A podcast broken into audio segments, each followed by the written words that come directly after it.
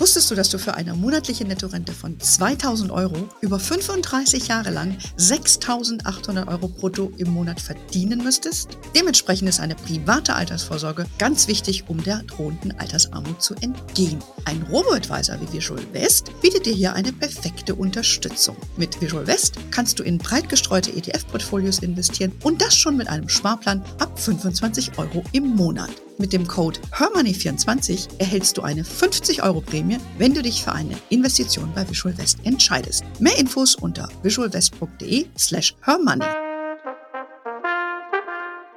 Und jetzt mal nur für den DAX, der übrigens ähm, interessanterweise, wenn man sich die internationalen Asset-Klassen anschaut, der zweitbeste war, die zweitbeste Asset-Klasse nach Bitcoin. Also der war besser als Echt? der S&P, der war besser als Staatsanleihen. Also wirklich der DAX hat da sozusagen fast schon ein Alleinstellungsmerkmal. Äh, wenn man, der gute alte DAX. Der gut, genau, der gedacht? gute alte DAX. Und in Deutschland war es natürlich ähm, aufgrund des doch äh, sehr bescheidenen Daseins der Regierung, ich würde es mal ein bisschen so beschreiben, ganz besonders schlimm. Also Standortdiskussionen ohne Ende. Das heißt, Europa an sich war sehr negativ beleumundet und der DAX ganz besonders. Und dann kommt es eben doch nicht so schlecht. Und das Besondere in der Situation, das muss man schon mal sagen, wir haben, und da kann ich mich jetzt wirklich in den äh, paar Jahren, wo ich dabei bin, da hast du gesagt, das sind ehrlicherweise ein paar Jahrzehnte, noch niemals dran erinnern, dass wir in Deutschland eine wirklich amtliche Rezession haben und der DAX ist auf dem Allzeithoch. Ja. Hm. Das zeigt natürlich auch die internationale Vertratung der Unternehmen. Das heißt, dieses reine Anschauen des DAXes ist zu kurz gegriffen. Äh, die internationale Konjunktur läuft aus meiner Sicht besser als äh, den Medien zu entnehmen. Also hier sozusagen die Darstellung schlechter als die Lage, die wirkliche Lage. Hm. Und damit sind auch die Gewinne nicht so schlecht und auch die Gewinnerwartung fürs nächste Jahr ist nicht so schlecht.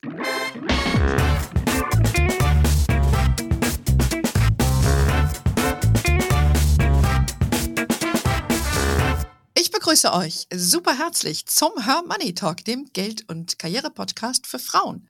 Ein turbulentes Jahr geht zu Ende. Das Börsenjahr hatte ja wieder einige Höhen und Tiefen für uns Anlegerinnen parat. Und jetzt blicken wir natürlich sehr gespannt auf das neue Jahr 2024. Ja, wie geht's denn an den Börsen weiter? Was ist zu erwarten in Hinblick auf Zinsen und auf Inflation? Lohnen sich Anleihen wieder? Und was ist überhaupt mit Gold? Und ach ja, Krypto gab es auch noch. Diese Fragen stelle ich meinem heutigen Gast im Podcast, dem Kapitalmarktexperten Dr. Ulrich Kafanik. Dr. Ulrich Kafanik ist Mitglied des Vorstands von Dr. Jens Erhard Kapital AG, kurz DJE. Das ist ein renommierter Vermögensverwalter aus dem schönen Pullach bei München und der Partner unserer heutigen Folge. Uli, du bist seit 91 in der Investmentfondsbranche tätig, verfügst über eine breite Kenntnis der Märkte und ich freue mich sehr, dass du deine Einschätzung heute für das kommende Jahr hier mit uns teilst und sag erstmal ganz herzlich willkommen im Her Money Talk. Danke, freue mich, dass ich dabei sein darf. Ja, sehr gerne. Du bist ja einer der wenigen ausgewählten Männer, die bei uns im Podcast sind. Ich hoffe, du weißt es zu schätzen. durch, durch. ja, und ich habe es eben schon gesagt, das Jahr geht ja fast, äh, neigt sich dem Ende zu. Und äh, ja, Zinsen sind ja rasant gestiegen in den letzten äh, Monaten, die Inflation auch. Äh, Börsen haben sich dann sehr schwankungsintensiv gezeigt. Und ja, dann gibt es noch zwei Kriege, die uns beschäftigen und die Deutschen, die sich mit ihrem, unsere deutsche Politik, die sich schwer tun, in irgendeinen Haushalt zu verabschieden. Ja, und doch gleichzeitig äh, stellen wir fest, dass der DAX auf einem historischen Hoch ist. Erklär uns doch mal die allgemeine Gemengelage. Wie kann das denn sein? Also das ist wirklich, äh, was du da äh, zur Einführung gibst, so ein super Beispiel, dass die Börsenlogik eine andere Logik ist als die Alltagslogik, weil die Alltagslogik wirft natürlich hier permanent Fragen auf. Und wir haben es natürlich an den Kapitalmärkten ganz, ganz stark mit Erwartungen zu tun. Und äh, was wir jetzt zum Beispiel gesehen haben in den letzten Wochen, war so, dass der, äh, ja, die Skepsis, ähm, dass das hier alles ganz, ganz schlecht wird, natürlich im September und im Oktober äh, sehr, sehr weit verbreitet war. Gibt es ja auch allen Grund dazu, das muss man schon sehen. Und die Marktteilnehmer haben sich halt entsprechend positioniert. Also wir haben sehr viel Short-Positionen gesehen, äh, negative Vorhersagen für die Konjunktur. Und dann ist die alte Geschichte, wenn es dann nicht ganz so schlecht kommt, wie die hm. Märkte erwarten oder die meisten Investoren, dann fangen die ersten an, ihre Shorts äh, einzudecken. Also nochmal zur, äh, zur Erklärung, Shorts hat man halt dann, wenn man mit fallenden Kursen rechnet. Das heißt, für den ist es gut, wenn die Kurse fallen, dann kann er billiger wieder zurückkaufen. Und wenn es dann in die mhm. andere Richtung geht, dann kommt er äh, relativ früh in so eine Leidensphase, weil er verliert mit seiner Short-Position. Und das ist so eigentlich das Schlimmste, was mal passieren kann, wenn man als Investor in einem steigenden Markt was verliert. Da wird es dann auch schwierig, dem Kunden das zu erklären, weil er sagt, ja, das gibt's doch mhm. gar nicht. A und B und C ist hoch und ich verliere. Und das, glaube ich, war eine ganz äh, starke ähm, ein Treiber und, und jetzt mal nur für den DAX, der übrigens ähm, interessanterweise, wenn man sich die internationalen Asset-Klassen anschauen, der zweitbeste war, die zweitbeste Asset-Klasse nach Bitcoin. Also der war besser als Echt? der S&P, der war besser als Staatsanleihen. Also wirklich, der DAX hat da sozusagen fast schon ein Alleinstellungsmerkmal. Äh, wenn man, der gute alte DAX. Der gut, genau, der gedacht? gute alte DAX. Und in Deutschland war es natürlich ähm, aufgrund des doch äh, sehr bescheidenen Daseins der Regierung, ich würde es mal ein bisschen so schreiben, ganz besonders schlimm. Also Standortdiskussionen ohne Ende. Das heißt, Europa an sich war sehr negativ beleumundet und der DAX ganz besonders. Und dann kommt es eben doch nicht so schlecht. Und das Besondere in der Situation, das muss man schon mal sagen, wir haben, und da kann ich mich jetzt wirklich in den äh, paar Jahren, wo ich dabei bin, da hast du gesagt, das sind ehrlicherweise ein paar Jahrzehnte, noch niemals dran erinnern, dass wir in Deutschland eine wirklich amtliche Rezession haben und der DAX ist auf dem Allzeithoch. Ja. Hm. Das zeigt natürlich auch äh, den nächsten Punkt.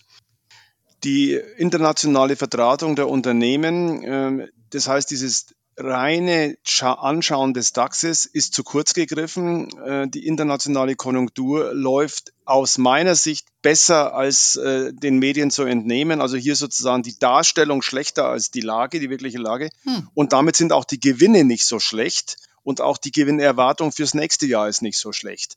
Ja, hat natürlich auch mit der Inflation zu tun. Die Inflation, kommen wir vielleicht später noch drauf, ist allerdings stark hm. rückläufig, aber es gibt immer noch Möglichkeiten, sozusagen die Gewinne zu steigern. Und gerade für den amerikanischen Aktienmarkt haben wir in dem Jahr Gewinnsteigerungen von mehr als 10 Prozent gesehen. Und das ist eine ganz starke Erklärung. Also wir haben mhm. verschiedene Komponenten. Äh, ich würde sagen, äh, diese psychologische negative Haltung war ein Treiber und dann natürlich die Zinsseite. Der Markt ist jetzt mehr mhm. oder minder zu der Überzeugung gekommen, oh, am langen Ende wird sich wahrscheinlich kein Zinsanstieg mehr einstellen, also für Staatsanleihen 10 Jahre, 20, 30 Jahre auch für Unternehmensanleihen nicht mehr. Und die Zentralbanken haben mit hoher Wahrscheinlichkeit sozusagen auch äh, den Zinsgipfel erreicht. Und das war noch eine zweite Komponente. Und manchmal ist ja auch so, dass die Kurse von Staatsanleihen fallen und die Kurse von Aktien steigen. Ich habe selten so eine fast schon dramatisch positive Entwicklung gesehen. Wir haben steigende Kurse bei Anleihen gehabt, eigentlich weltweit, und wir haben steigende Aktienkurse gehabt. Da muss man immer aufpassen, das hm. sollte man nicht für die Ewigkeit fortschreiben. Also ich habe jetzt quasi so auf die Frage einige Komponenten genannt. Äh, es ist äh, meistens auch äh, multikausal an der Börse.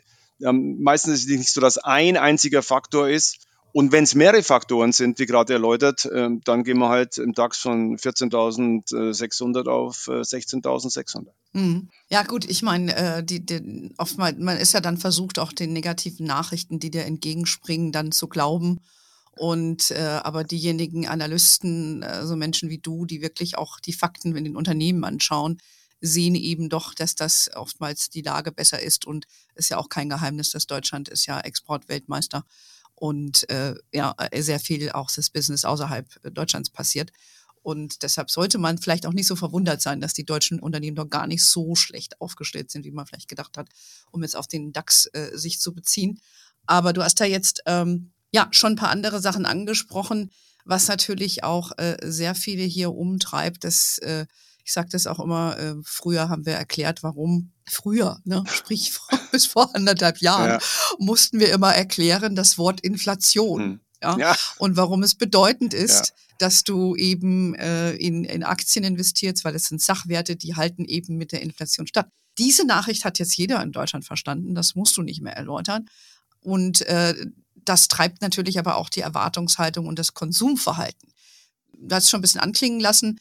Aus deiner Sicht ist wohl, ist, ist, ist da so ein bisschen die Spitze des Eisbergs, was die Inflationsentwicklung angeht, erreicht. Ich meine, letztes Jahr um, die, um diese Zeit haben wir ja über Energie diskutiert, ähm, haben wir unsere Heizung runtergedreht äh, und haben Angst gehabt, wir, wir sitzen mit einem also ich mit der Decke unter Weihnachtsbaum, weil es einfach zu kalt ist, ja. Also haben wir ja auch nicht mehr diese Diskussion. Ja, also erstmal völlig richtig. Äh, da frage ich mich übrigens ähm, seit ein, zwei Wochen, Wir haben es kälter als im letzten Jahr, aber kein Mensch redet über Energie beziehungsweise Energieknappheit. Und, und dann noch mal eine mhm. Bemerkung, die ist ja auch gar nicht knapp. Also das, das ist ja auch sozusagen ein Märchen, sondern durch die Maßnahmen der Regierung ist sozusagen der Preis angestiegen. Es hat mit der Verknappung gar nichts zu tun. Es geht also sozusagen darum, äh, Russland zu bestrafen äh, für den Krieg in der, in der Ukraine. Das mal vorneweg. Also das ist, ist, ist völliger Nonsens, äh, dass, der, dass es jetzt eine Ölknappheit gäbe. Also wenn Sie sich, wenn man sich die letzten Aktionen, die letzten Tage und Wochen der OPEC anschaut, dann müssen die ihre hm. Quoten kürzen. Ja, also das heißt, wir haben zu viel, Leute produzieren nicht so viel. Also insofern ist das schon eine ziemlich ähm, schräge Diskussion, die wir mal haben. Aber zur Ausgangssituation, ja, äh, jetzt ist es äh, ja gemeinsames Wissen, Common Sense, ähm, dass die Inflation sozusagen, äh, ja, tot ist sie nicht, aber sie ist stark rückläufig. Ich kann mich an viele Veranstaltungen im Herbst letzten Jahres erinnern. Ähm, da bin ich ähm, übertrieben ausgedrückt, äh, also gerade noch den Schlägen entkommen, weil ich gesagt habe, die Inflation wird im Jahr 2023 deutlich zurückgehen. Das war auch keine Raketenwissenschaft, weil man konnte das ganz gut über Basiseffekte sehen. Das heißt, die Ölpreise sind stark nach oben gegangen, Gaspreise sind stark nach oben gegangen und dann aber relativ stark wieder zurück. Und wenn man dann vergleicht, okay, wie wird's denn in 23 gegenüber den Hochpunkten in 22 sein, dann hast du einen ganz starken Entlastungsfaktor und da kommt es auch im Wesentlichen her.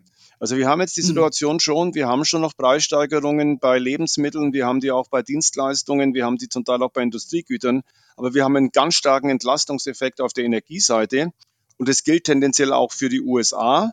Und insofern, ja, die Inflation ähm, ist stark rückläufig und, und jetzt kommt für mich sozusagen eigentlich ein Spruch, die Zentralbanken haben ja so im Frühjahr 2022 angefangen, die Inflation zu bekämpfen, weil sie, die Inflation ist nicht vorübergehend. Die Inflation ist nicht vorübergehend. Jetzt, anderthalb Jahre später, schaut man sich die Daten an und sagt, doch, die Inflation war wohl doch vorübergehend. Aber äh, vielleicht noch zur Präzision, was meint man mit in, in Inflation? Wir waren ja früher zwei Prozent. Das war auch lange Zeit der Fall. Zum Teil drunter. Die Zentralbanken haben gekämpft, die Inflation hochzubringen ist nach wie vor Richtig. das offizielle Ziel, zumindest in den USA und in, bei der EZB. Andere Regionen, zum Beispiel Russland und Emerging Markets, haben andere ähm, Inflationsziele. Und jetzt sind wir in der Nähe von zwei Prozent, äh, also ich sage jetzt mal in der Nähe, aber noch nicht dort. Und das glaube ich schon, dass die Zentralbanken jetzt erstmal warten. Wird diese Entlastung über die Energiepreise weitergehen oder gibt es da vielleicht nicht doch den anderen, äh, einen oder anderen Gegenlauf? Das heißt, ich bin froh, dass wir da stehen gebe auch gern zu, das ist noch weiter gegangen, als ich geglaubt habe. Aber von hier sozusagen, ich sage mal von rund drei Richtung zwei, den Weg, äh, ich glaube, das wird ein schwieriger Weg. Insofern haben wir das Beste hinter uns. Und jetzt sollten wir mal hm. damit lernen, mit einer Inflation, die erstmal um die drei Prozent liegt. Die kann auch mal wieder bei 3,5 sein. Insofern können wir uns freuen über das, was passiert ist, aber der Weg nach vorne, äh, der ist sozusagen wesentlich steiniger als das, was hinter uns liegt. Ja, das sind doch ähm, ganz gute Aussichten. Also du sagst, äh, Inflation, zumindest sie steigt nicht mehr in so exponentielle Höhen. Wir hatten ja, ja teilweise 6 Prozent und so, ne? Ganz kurz, und, wenn ich dich nur äh, unterbrechen darf, das hat ja mit ja. der Covid-Geschichte zu tun. Nochmal zur Erinnerung, mhm. das, der Auslöser ist Covid. Covid haben wir die stärksten geldpolitischen und fiskalpolitischen Maßnahmen aller Zeiten. Es war auf der Nachfrageseite, auf der Angebotsseite äh, Störung der Lieferketten. Damit kriegst du sozusagen einen starken Nachfrageimpuls auf sinkendes Angebot. Ich sage an der Stelle immer Volkswirtschaft, erste Semester, erste Hälfte. Das wird irgendwann zur Inflation führen. Ja. Das ist nur eine Frage der Zeit und so war es diesmal auch. Ja, ja, Angebote, Nachfrage, ich erinnere mich, äh, wir erinnern uns alle. Ja. Also jetzt ein ganz banales Beispiel von mir. Mein Föhn ist kaputt gegangen ja. während der Pandemie. Ja. Äh, versucht, ich habe dann versucht, einen neuen Föhn zu kaufen. Ja. ja. Also das war ein Albtraum, minimales Angebot. Ja. ja. Du hast quasi genommen, was du bekommen hast. Ja. ja. Und jetzt habe ich dieses Ding wieder reingehauen und habe mir jetzt bei Black Friday einen neuen Föhn gegönnt. Ja, aber das also hat der jetzt richtig was taugt. Genau, dramatische, dramatische Änderung von dem, ich sag mal, relativ starker Knappheit zu im Grunde fast wieder Überangebot. Genau, und, und das mit der Energie, das hat, ich muss sagen, das muss man der Regierung dann schon zugutehalten. Sie haben ja da flott äh, reagiert und äh, aus meiner Sicht teilweise auch mehr geschafft als die Merkel-Regierung in den letzten 16 Jahren. Ich meine, lass uns mal nachdenken. Es hieß mal, wir machen Atomausstieg. Und was wurde dann gemacht danach? Lass uns ganz scharf nachdenken. Wenig. Hm. Ja. Und dann hat diese Regierung, muss man auch fairerweise auch sagen, diese Problematik geerbt. Dann kommt noch die Ukraine. Und dann haben die in Speed, ja, Lightspeed, haben die da Sachen aufgebaut. Das muss man denen schon zugutehalten. Ne? Ja. Das ist heute ein Jahr später gar kein Thema mehr ist, wo wir gar nicht mehr drüber reden. Genau, also andererseits, und das waren auch ein paar glückliche Umstände, würde ich mal sagen. Aber es war, ist auch so, dass wir natürlich jetzt aus der Kernkraft in Deutschland ausgestiegen sind. Wenn man jetzt mit Experten spricht und uns so ein bisschen umhört, das ist einfach äh, eine ganz äh, sichere Energiequelle, wo man sich schon fragen da kann, soll man das machen oder nicht machen? Und ich meine, das ist ja auch so eine Schattendiskussion. Äh, haben wir dadurch eine größere Sicherheit? Die französischen Atomkraftwerke stehen äh, überwiegend auf Rheinseite und äh, es gibt immer wieder mal gelegentlich Westwind auf der Welt. Also man darf sich jetzt gar nicht mhm. vorstellen, wenn dort was passiert, dann sind wir eins zu eins dabei. Ja, ja, ich finde die Debatte auch etwas äh, verkürzt, aber äh, das äh, gibt ja auch sehr viele Entwicklungen hier, was Atomenergie auch angeht. Und hier in München haben wir ja auch eine sehr erfolgreiche Firma, kennst du wahrscheinlich auch Marvel Fusion, äh, die da tolle Sachen machen, um eben das, was Atomkraft so gefährlich macht, eben rauszunehmen. Aber das ist, das ist eine Diskussion for, for another day. Ähm, also Inflation, glaube ich, haben wir jetzt äh, diskutiert. Das sind dann gute Nachrichten, sage ich mal, auf dieser Front. Hm, jetzt, äh, das hängt ja unmittelbar zusammen, ist ja das Thema Zinsen. Und es ist ja nur so, dass die ja rasant gestiegen waren. Äh, es gab sogar einen Crash am Anleihenmarkt. Äh, das hat ja auch viele Anlegerinnen jetzt auch verunsichert, denn äh, wir haben es ja auch in unserem Webinar, äh, das wir gemeinsam mal gemacht haben, Uli, auch an Fragen gesehen. Man sagt ja auch immer, du machst ein Depot, Ne, eine Variante ist 60 Prozent in Aktien, 40 in Anleihen, um dann sicheres, so, so einen Sicherheitsbaustein zu haben. Und das hat sich ja dann letztes Jahr nicht dargestellt. Ne? Da kannst du kurz sagen, wie, wieso das so kam und, und ob an Anleihen künftig wieder diesen Anspruch als sicheren Baustein gerecht werden können.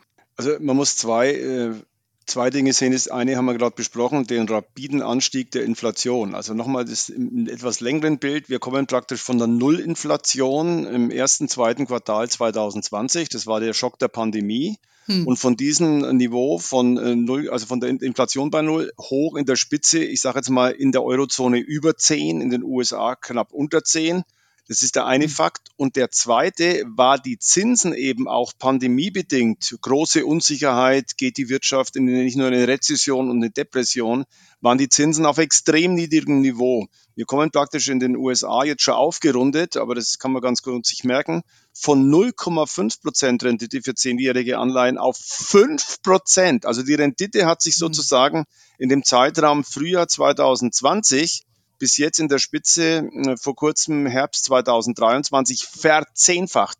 Und damit hast mhm. du natürlich eine ganz niedrige Ausgangssituation. Und äh, früher, wenn du zum Beispiel einen Zins hast von fünf Prozent, dann hast du einen Coupon. Das heißt, du kriegst auf jeden Fall aufs Jahr aufgeteilt fünf Prozent Ausschüttung, so würde ich es mal bezeichnen. In dem Beispiel hast du nur 0,5 Prozent, äh, jetzt mal in der Theorie, Ausschüttung gehabt. Damit hast du überhaupt keinen Puffer. Weil wenn zum Beispiel 5% Ausschüttung ist und der, die Kurse fallen um 5%, also zur Erklärung nochmal, wenn die Zinsen mhm. steigen, dann fallen die Kurse, dann bist du bei Null Performance, weil du hast 5% Kursverlust, hast 5% Ausschüttung. Hier hattest du 0,5% sozusagen Ausschüttung und hast jetzt einen riesen Kursverlust. Also in der Spitze ist der, äh, der, die Anleihe um 25% gefallen. Damit hast du natürlich die Konstellation niedrige Ausschüttung, ganz starke Kursverluste. Das war der das kann man gar nicht anders sagen, der Grund für das Desaster im Jahr 2022. Und jetzt eigentlich ein interessanter Punkt. Wir sind dann mit den Zinsen nochmal gestiegen im Jahr 2023. Aber nur bei den Leitzinsen in den, bei der EZB und bei der amerikanischen Notenbank. Und jetzt kommt sozusagen die Gretchenfrage. Äh, die hatte ich mir auch schon 22, 23 gestellt. Ich habe geglaubt, dass 23, dass man mit Anleihen Geld verdienen kann. Also mit dem, mit dem höheren Renditeniveau, mit dem höheren Coupon und mit der Kursveränderung, dass per Saldo im Jahr 2023 Geld zu verdienen ist. Das war nicht richtig bis vor vier Wochen, aber jetzt war es richtig. Das heißt, du hast mit mhm. deutschen Anleihen, mit französischen Staatsanleihen, mit italienischen Staatsanleihen, selbst mit US-Anleihen hast du in dem Jahr Gewinne machen können. Das heißt, der große Unterschied in 22, 22, 23 oder von 23 zu 22. In 23 und 22 sind die Zinsen am kurzen Ende gestiegen durch die Leitzinsen der Zentralbanken und am langen Ende. In mhm. 23 sind die Zinsen am kurzen Ende weiter gestiegen, aber nicht am langen Ende. Ja, also insofern haben wir hier mhm. schon eine Beruhigung, aber der Clou in 23 war natürlich der Aktienmarkt. Die Erwartungen waren sehr, sehr schlecht, Jahresanfang 23. Ja. Und du hast bis auf China eigentlich in all den großen Regionen eine gute bis sehr gute Performance. Und das hat wieder mit der Gewinnsituation zu tun, die nicht so schlecht war. und mit der sehr, sehr niedrigen Erwartungshaltung. Allerdings mhm. bin ich ehrlich, äh, ja, jetzt haben wir schon einen ganz, ganz großen Schluck aus der Pulle genommen. Leider in 23. Äh, ich bin ganz mhm. ehrlich, ich hätte die Hoffnung gehabt, dass wir das lieber für 24 aussparen, aber so ist es halt an der Börse, ist kein Wunschkonzert. Das ist richtig, da gehen wir jetzt mal drauf ein. Aber zu den, zu den Anleihen, sprich, äh, man kann sie nach wie vor als sicheren Baustein werten. Es war sozusagen eine Anomalie, die stattgefunden hat durch den rasanten Anstieg.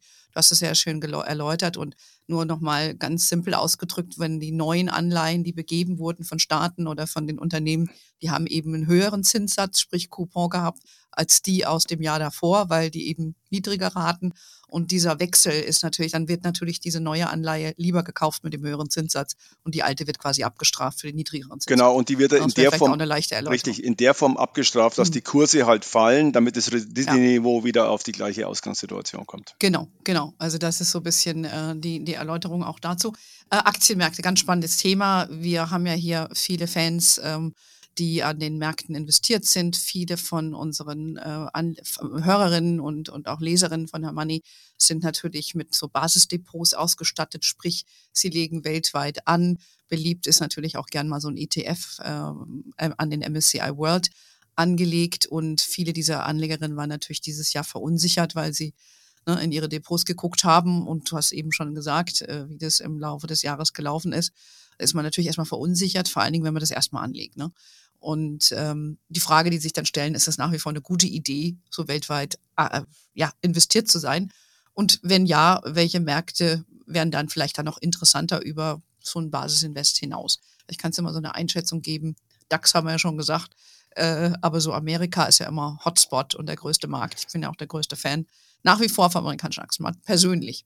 So. Also wie gesagt, noch zwei, ähm. zwei, drei Bemerkungen vorneweg. Das ist völlig richtig. Der amerikanische Aktienmarkt macht knapp 70 Prozent äh, von der Marktkapitalisierung des MSCI Welt. Also das ist wirklich der bestimmende Faktor. Und äh, ein wesentlicher Punkt dahinter ist natürlich eine ganz andere Aktienkultur in den USA. Also wir, wir versuchen ja hier irgendwie eine Aktienrente aufzubauen. Äh, da glaube ich, muss man kein kühner Prognostiker sein. Das wird den aktuellen Haushaltsplänen definitiv zum Opfer verfallen. Also da wird man als erstes wegstreichen. Waren auch ja, bloß 10 Milliarden, schade. ja. Und dann eben mhm. auch der ganze, das ganze Thema äh, Altersvorsorge ist stark aktienorientiert in den USA. Das hat auch äh, einen Grund für die Marktkapitalisierung. Ähm, wenn man jetzt ein bisschen genauer reinschaut, dann muss man ja schon festhalten, dass der Aktienmarkt in der Breite, also wenn man sich die großen ähm, Treiber mal rausnimmt, es sind eigentlich im Wesentlichen sieben Aktien, die in dem Jahr in den USA gestiegen sind, dann war die Aktienaufwärtsbewegung gar nicht so dramatisch gut. Ja, das heißt, äh, ist ein großer Unterschied zwischen der Breite des Aktienmarktes und zwischen dem Top des Aktienmarktes. Nichtsdestotrotz am Ende des Tages, äh, weil du darauf abstellst, diejenigen, die im MSCI Welt war, äh, investiert waren, haben davon profitiert, weil genau diese Werte, die besonders gut gelaufen, nicht nur im Standard Poor's 500, also im großen amerikanischen Aktienindex eine hohe Gewichtung haben, aber eben auch im MSCI Welt. Insofern bleibt internationales Investieren definitiv ein Thema. Ob die USA da immer die Nase vorne haben werden, das sei jetzt mal dahingestellt. Und wir machen das ja, wie du weißt, im Haus auch aktiv. Also wenn die jetzt mal sehen, Mensch, die USA sind jetzt so teuer geworden und haben so eine starke Outperformance im Vergleich zu anderen, dann gehen wir auch mal ein Stück raus und bauen andere Regionen auf. Das kann Europa sein, das kann Asien sein. Und Europa, wie gesagt, auch nochmal natürlich Unternehmen, die nicht unbedingt an einer schlechten deutschen Konjunktur hängen, sondern die an einer guten Konjunktur woanders hängen, in Asien, USA, in China oder wo auch immer. Das muss man ja auch unterscheiden, dass man, wie hm. gesagt, mhm. nicht sagen kann, in Deutschland ist es schlecht, deswegen ist es für alle Unternehmen schlecht, hat man ja am Anfang schon diskutiert. Deswegen ist der Aktienindex auch da, wo er steht. Also ich glaube, äh, hm. USA hat nach wie vor Technologieführerschaft. Die großen Firmen gibt es nur dort. Aber es gibt auch in anderen Regionen interessante Firmen. Wir machen ja ein weltweites Research im Haus, finden dort eigentlich aus, aus, aus allen Ecken interessante Sachen. Also die Kernbotschaft ist, international weiter investieren. Wir, wie gesagt, ändern die Regionen manchmal, aber alles andere ist sozusagen stark. Ähm, jetzt äh, regional oder gerade Deutschland bezogen zu investieren, das glaube ich, ist nach vorne definitiv der falsche Weg. Mhm.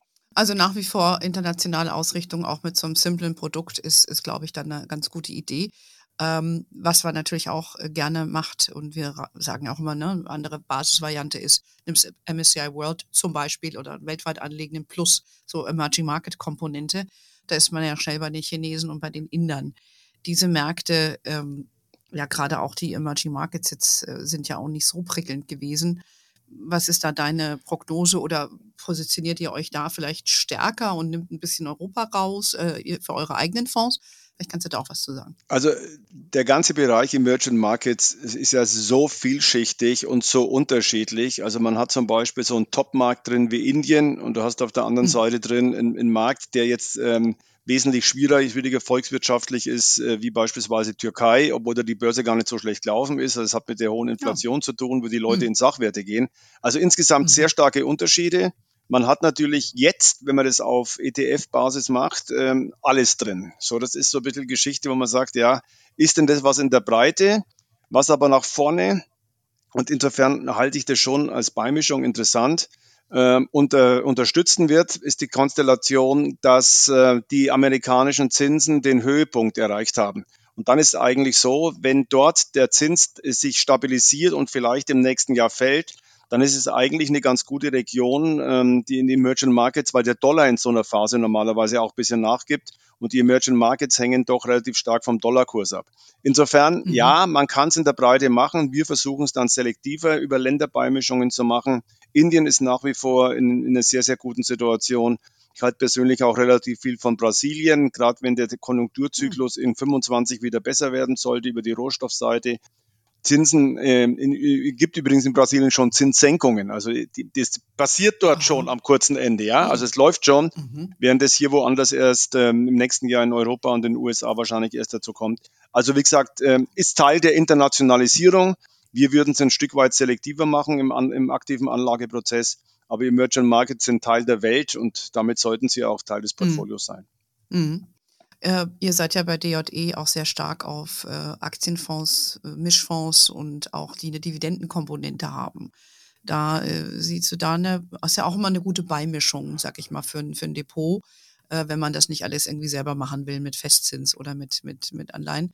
Was habt ihr da für Ausblick? Auch gerade Dividende, ich habe gerade gelesen, dass Fresenius da irgendwie die Dividende gekürzt hat. Das sind die da wegen den Krankenhäusern irgendwie mehr Geld brauchen.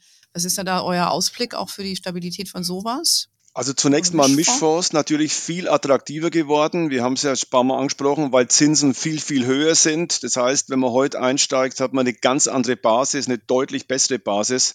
Selbst wenn die Zinsen vorübergehend nochmal steigen sollten, ist der mittlerweile der angesprochene Puffer bei 5% Zins, der mhm. ist schon mhm. relativ gut. Also erstmal Zinsprodukte bzw. Mischprodukte entgegen dem, was die Anleger machen. Die Anleger gehen in der jetzigen Zeit raus aus Mischprodukten. Aus meiner Sicht die völlig falsche Entscheidung, sondern man müsste zukaufen, man müsste die Spar Sparpläne erhöhen, man müsste Einmalanlagen machen. Aber so ist es wieder ein Thema zwischen Börsenlogik und zwischen Alltagslogik, was wir am Anfang schon mal besprochen haben. Und ja. Dividendenfonds, denke ich, die hatten jetzt eine schwierige Zeit. Warum? Weil die Zinsen eben auch attraktiver geworden sind. Deswegen sind sehr viele Leute auch in diese Zinsprodukte rein. Wenn mein, äh, meine Einschätzung richtig ist, dass wir auch Zinssenkungen sehen werden, ich will mich gar nicht daran beteiligen, ob das erste, zweites, drittes, viertes Quartal, aber im Lauf von 24 ist, dann denke ich, wären ähm, Dividendenprodukte wieder interessanter. Und weil du das Beispiel Fresenius mhm.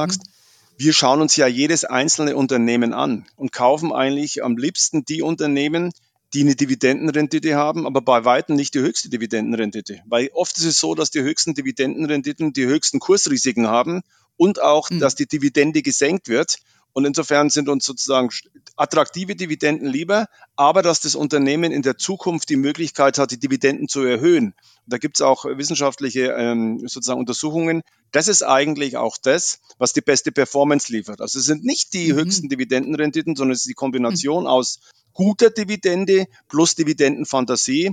Und da legen wir eben Wert darauf, solche Unternehmen mhm. äh, zu haben in unserem Dividendenfonds.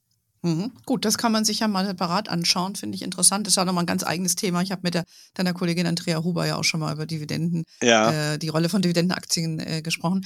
Ich ähm, würde gerne noch äh, zwei Sachen kurz ansprechen, weil das jetzt so richtig aufgepoppt ist. Äh, Thema Gold. Hm. Ja, äh, hatte was hingeschlummert, und auf einmal poppt alles wieder auf. Bing, bing, bing, über 2000 äh, Dollar ist die Unze gewachsen. Äh, jo, was ist jetzt, äh, das ist ja auch so ein Safe Haven bist du ein Fan von Gold? Sagst du, braucht man nicht, ist eine Anomalie? Was, uh, what's your view?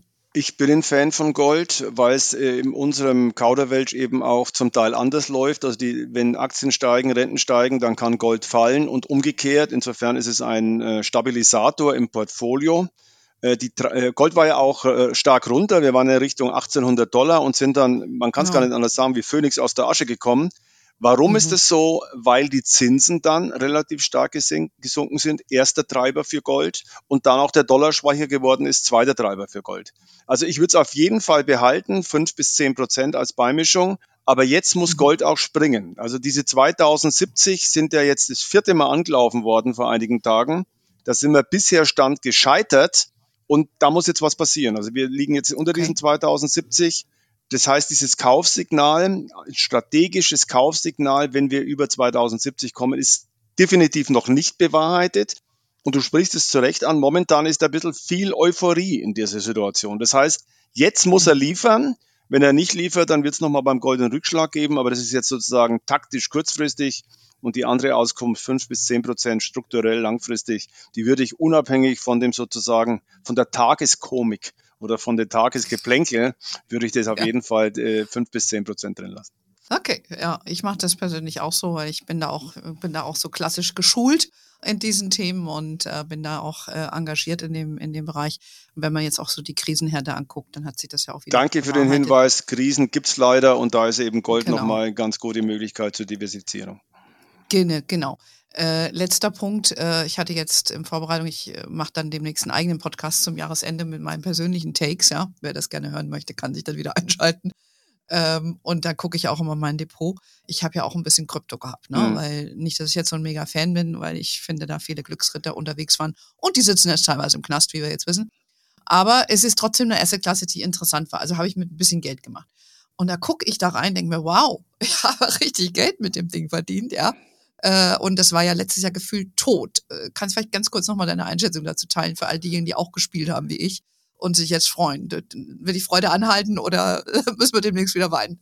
Also äh, Year-to-Date-Performance, äh, gerade jetzt im Bitcoin über 100 Prozent, äh, ist natürlich eine tolle Geschichte. Der wesentliche Faktor aus meiner Sicht ist auch die Markttechnik. Äh, wir haben Euphoriephasen gesehen äh, Richtung 70.000, dann eine, wirklich eine völlige Depression. Das heißt, all die Spekulation ist ausgeschüttelt worden. Und äh, jetzt für mich vor allen Dingen eine psychologische Geschichte. Also man kann da eigentlich mhm. fundamental relativ wenig sagen. Es ist vielleicht eine Diversifizierung Richtung, äh, also zusätzlich zum Gold, das kann man definitiv sagen, mhm. äh, auf der Ebene. Aber äh, ansonsten, ähm, ich wäre öfters mal gefragt, äh, Prognose zu Bitcoin oder zu Kryptos. Ähm, ich nehme da eine Münze in die Hand oder empfehle eine Münze in die Hand zu nehmen und dann äh, mhm. danach zu entscheiden, ob es rauf oder runter geht. Mhm. Und wir haben es ja mhm. relativ leicht an dieser Ecke. Wir dürfen in Krypto nicht investieren als Investmentfondsmanager. Wir jetzt also bei uns im Haus. Ja. Insofern beschäftigen wir uns damit am Rande, sind auch mal fasziniert von über 100 Prozent. Ähm, aber vielleicht gibt es im nächsten Jahr wieder 50 Prozent Rückgang. Also als Pro ich kann es nicht prognostizieren und wie gesagt, deswegen mein Tipp, äh, Münze werfen und dann entscheiden, was natürlich nicht so richtig ernst gemeint ist. Ja, ja, es ist klar. Aber ein bisschen Spielgeld kann man da äh, mit reinpacken. So habe ich das gehandhabt. Und äh, ja, es bleibt da auf jeden Fall, bleibt auf jeden Fall spannend. Ja, äh, Uli, ich glaube, wir haben da einen sehr guten Überblick gewinnen können.